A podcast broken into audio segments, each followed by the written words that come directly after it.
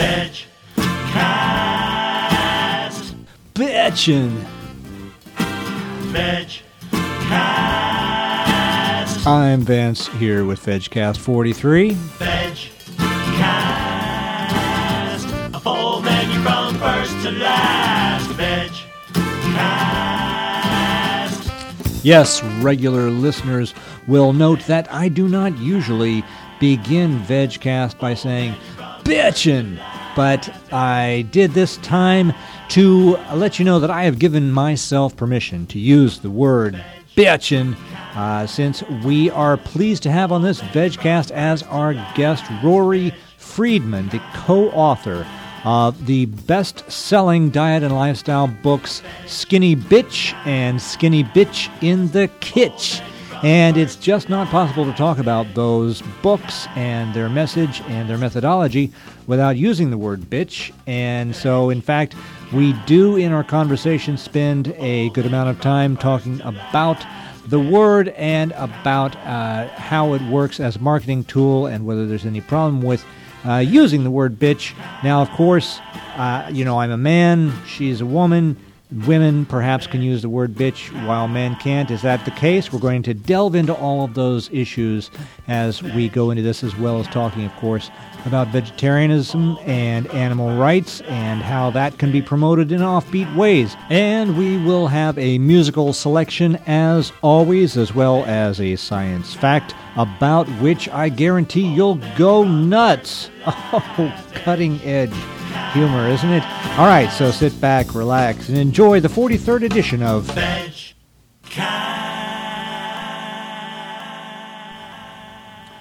Okay, let me first remind you that this VegCast is sponsored by Temptation Vegan Ice Cream. Check them out at GoTemptation.com.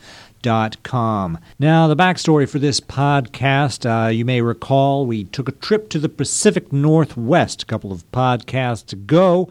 And while I was there, I was looking at uh, the various websites of some of the vegan businesses in Portland. You may remember the Vegan Mini Mall uh, story. And on the Food Fight Grocery Forum, there was a lot of debate about a strip club uh, called Casa Diablo Gentlemen's Club which uh, was a vegan strip club, and people were debating whether or not you could have such a thing, whether being a vegan somehow meant that you were non sexist, that you uh, were against the exploitation of women or anything that smacked of exploitation.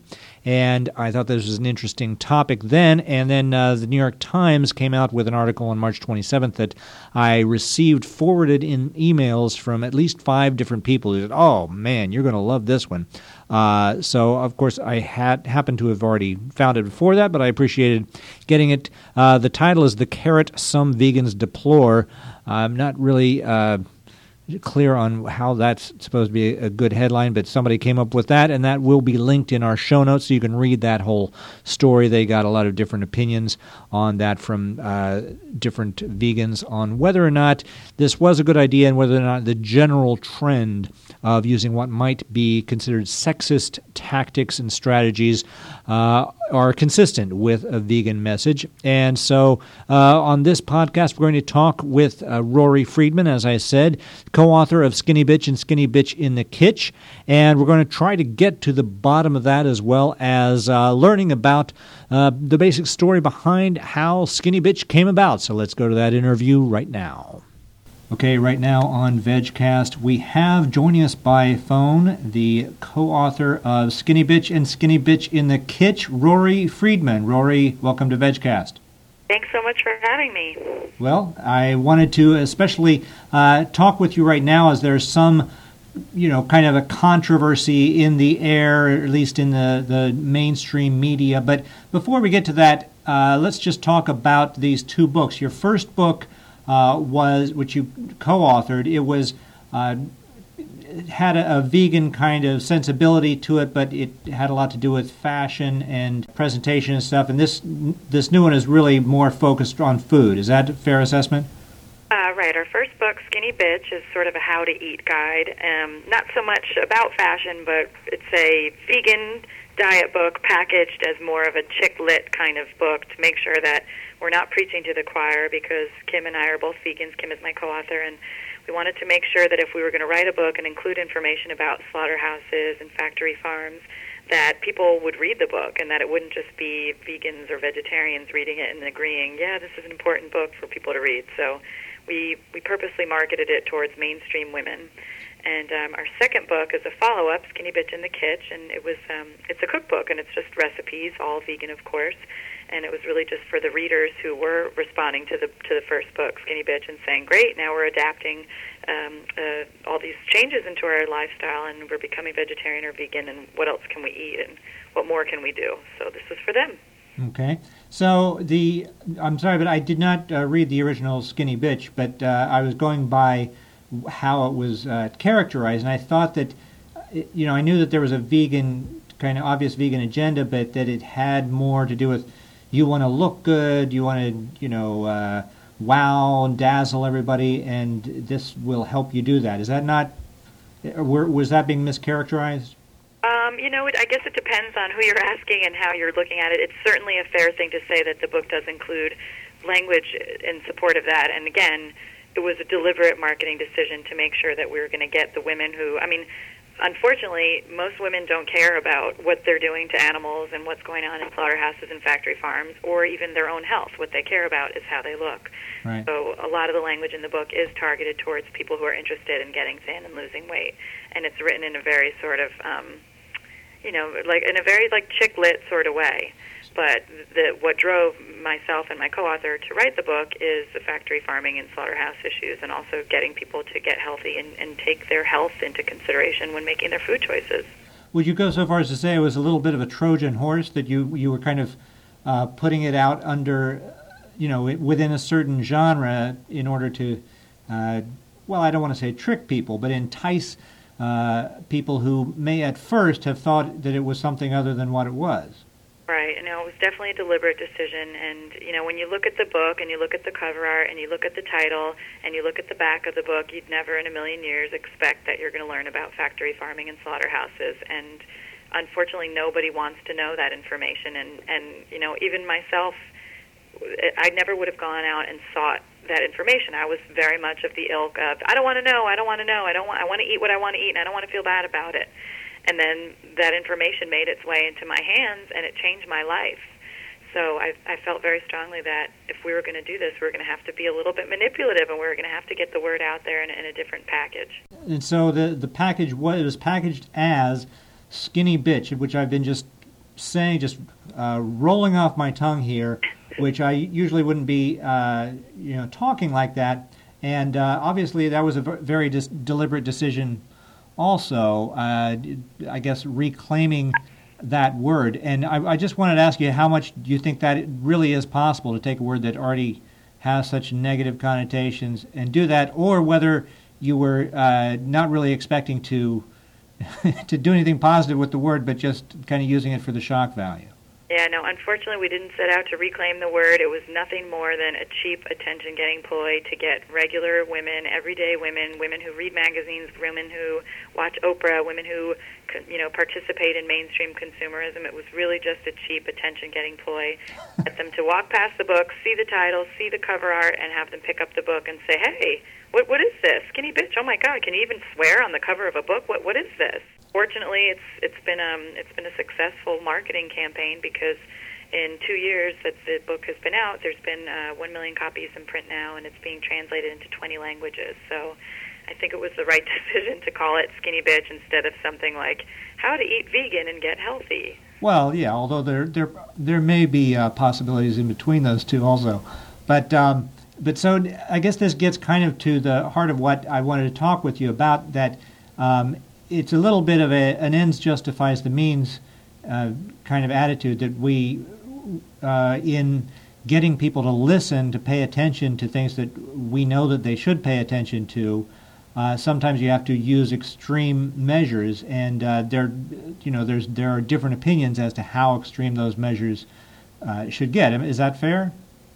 Yeah, I mean, unfortunately, not everybody's going to see eye to eye to this, and, and I'm a feminist, so I fully understand the argument um, that was presented in the recent New York Times piece. I get it. I get why women would question whether or not this is is a whether in general, whether it's PETA using you know naked women in, in um, you know anti-fur campaigns, or you know a vegan strip club, or a book called Skinny Bitch.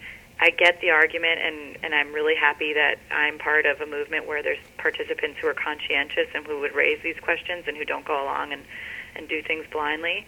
At the same time, having seen so much footage of slaughterhouses and learning so much about what goes on on a day-to-day basis, and that you know 10 billion animals a year are enduring, to me the end the ends absolutely do justify the means. And there's nothing in this book that I'm ashamed about or that I feel badly about that um, that I don't feel is, is warranted in being there in order to expose what's going on with these animals.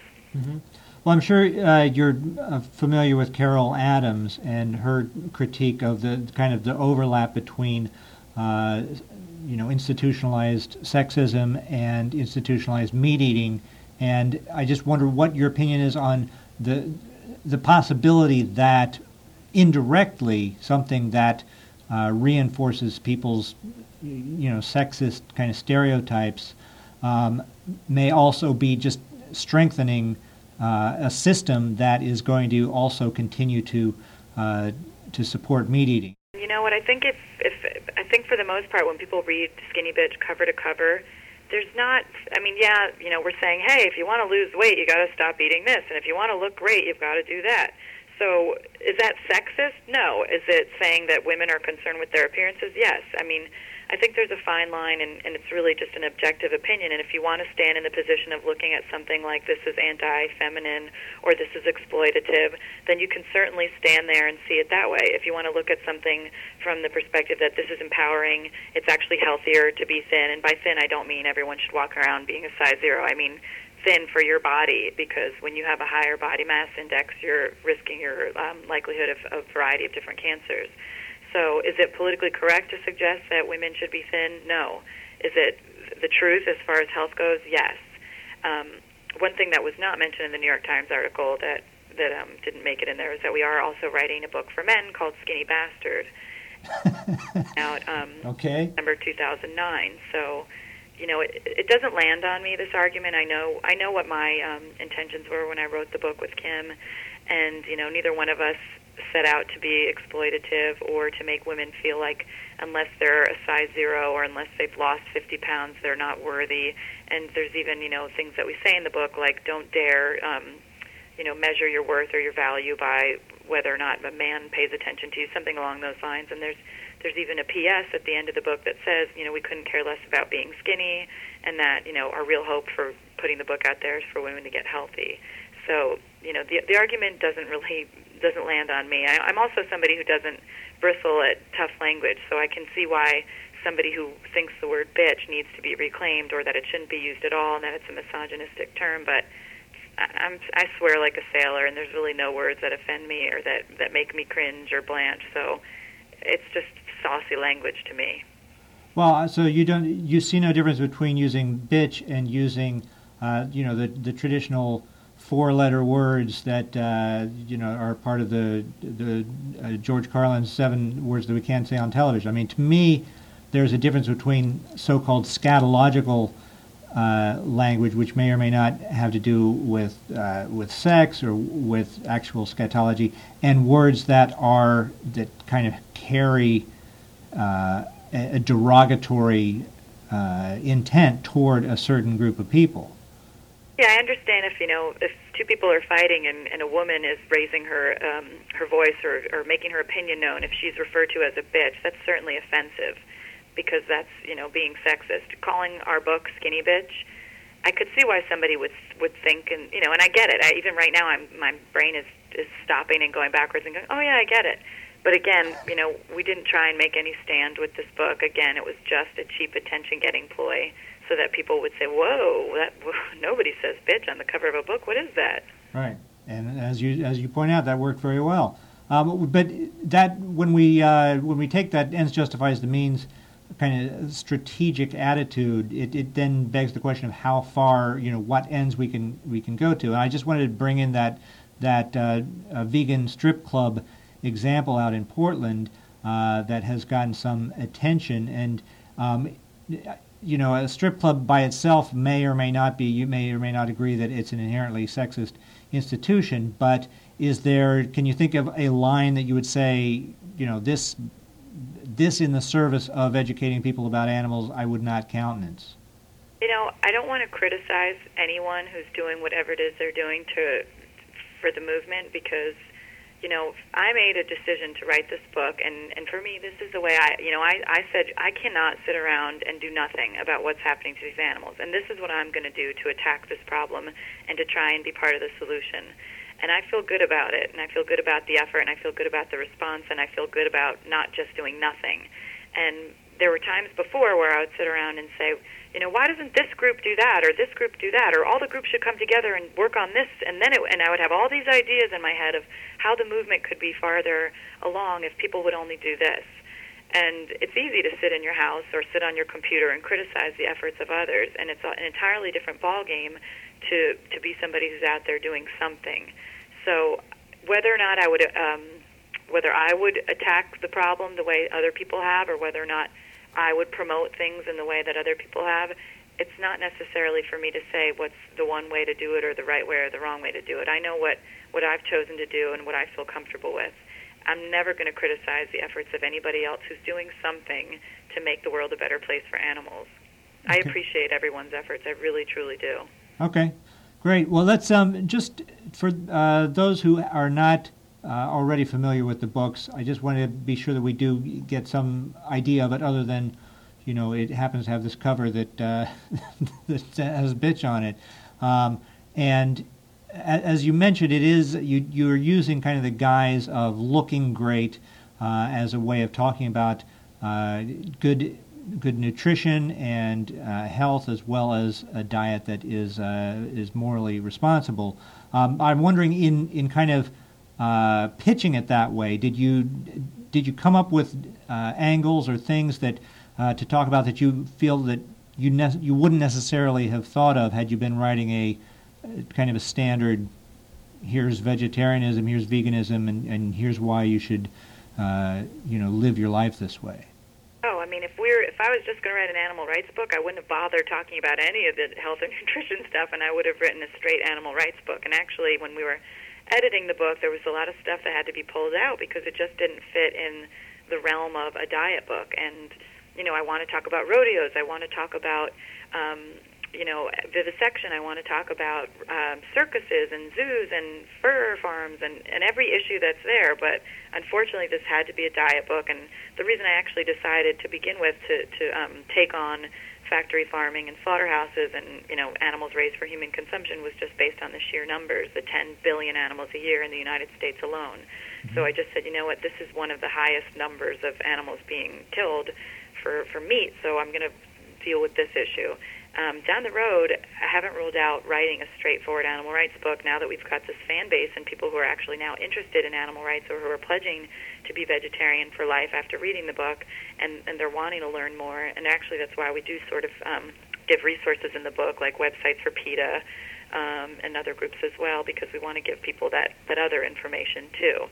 But there's a fine line in packaging and promoting the book. We still want to make sure. I don't you know, people who are listening to your um, podcast already know. I don't, I don't care if vegetarians or vegans buy this book because they already know and they're already vegetarian and vegan for a reason. I want, you know, your mothers, your sisters, your friends, your husbands, your girlfriends, your boyfriends to read this book and go vegetarian because I just want the animals to stop being tortured and slaughtered for food.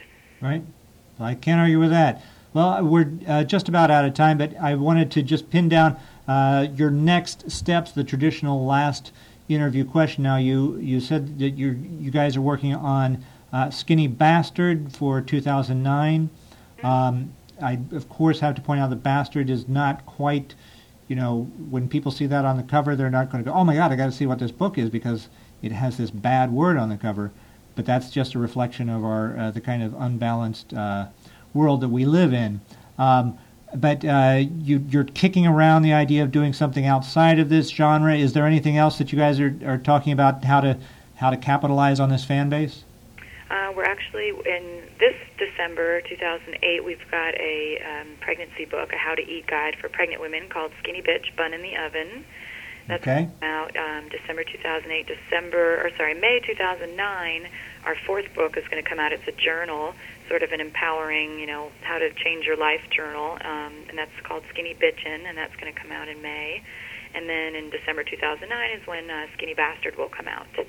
So it's just going to be you're going to be all over the place.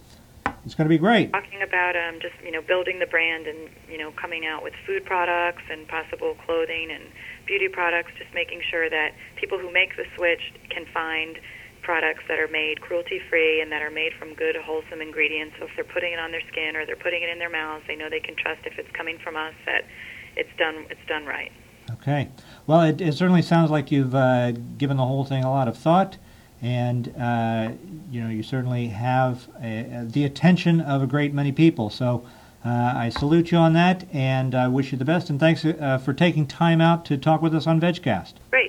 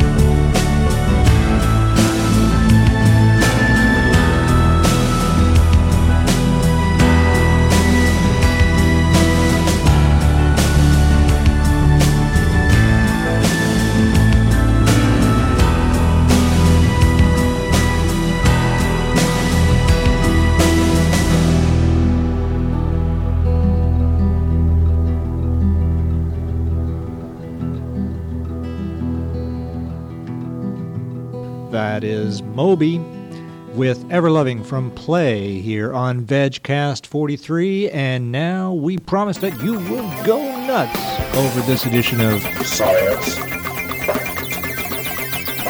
Our science fact for VegCast 43 is macadamia nuts cut heart attack risk. This is a story from the Times of India about a study uh, that appears in the current issue of the Journal of Nutrition. The lead is macadamia nuts included in a heart healthy diet can effectively cut bad cholesterol, thereby reducing the risk of developing cardiovascular problems, according to a new study.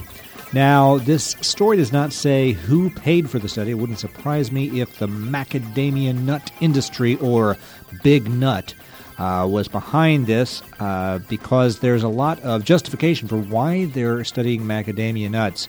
Uh, the researchers suggest that macadamia nuts should be included among nuts with qualified health claims. We looked at macadamia nuts because they are not currently included in the health claim for tree nuts, while other tree nuts are currently recommended as part of a heart healthy diet said Dr. Amy E. Griel, a recent Penn State PhD recipient in nutrition and now senior nutrition scientist at the Hershey Company. Macadamia nuts have higher levels of monounsaturated fats like those found in olive oil compared with other tree nuts. It almost sounds like they're spending half the story justifying why macadamia nuts.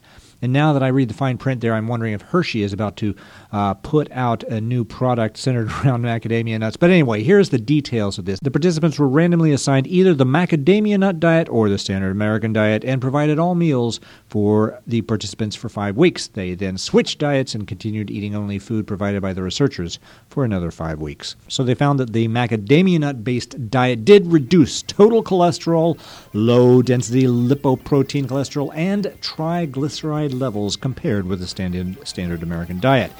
The macadamia nuts reduced total cholesterol by 9.4% and low density lipoprotein by 8.9%.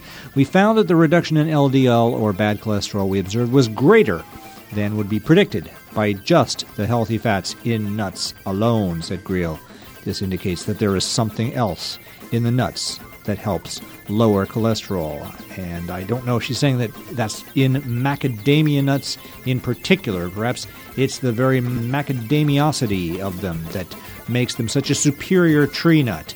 Uh, obviously, there is more study that's going to have to be done to tease that out exactly what it is about macadamia nuts that makes them so very heart healthy. And as soon as they do that study, I promise you that you will hear about it right here on the Science Fact.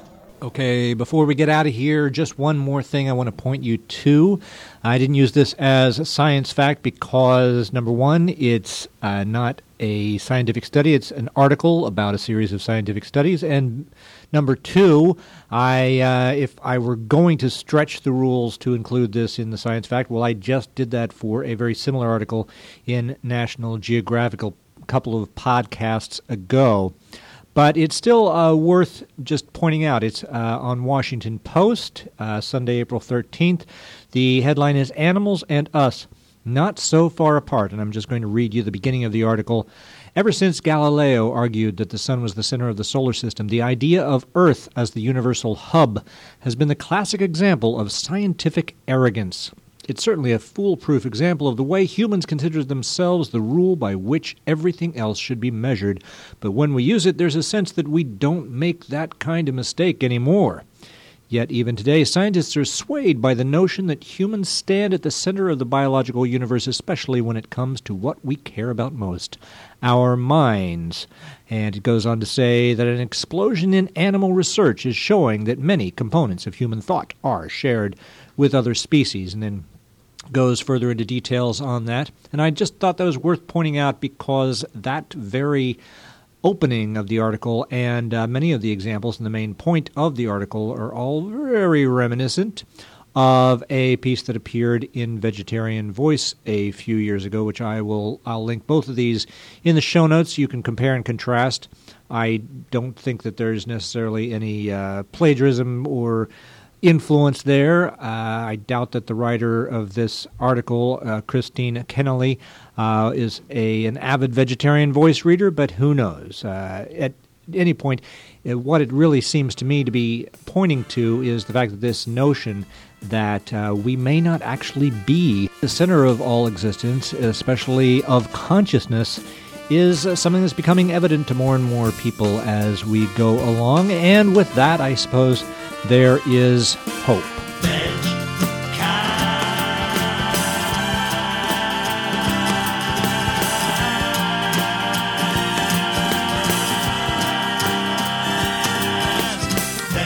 Okay, that's going to do it for VegCast 43. I want to thank our sponsors, Temptation Vegan Ice Cream, the world's greatest non dairy ice cream. You can look for them at GoTemptation.com com. Thanks also to Rory Freedman, co author of Skinny Bitch and Skinny Bitch in the Kitch, for uh, playing along and uh, putting up with my questions about sexism and veganism. And thanks, of course, to Moby for the permission to play his music on VegCast. We'll be back at you again in a couple of weeks with VegCast 44. And until that point, please get out there and live like you mean it. Veg.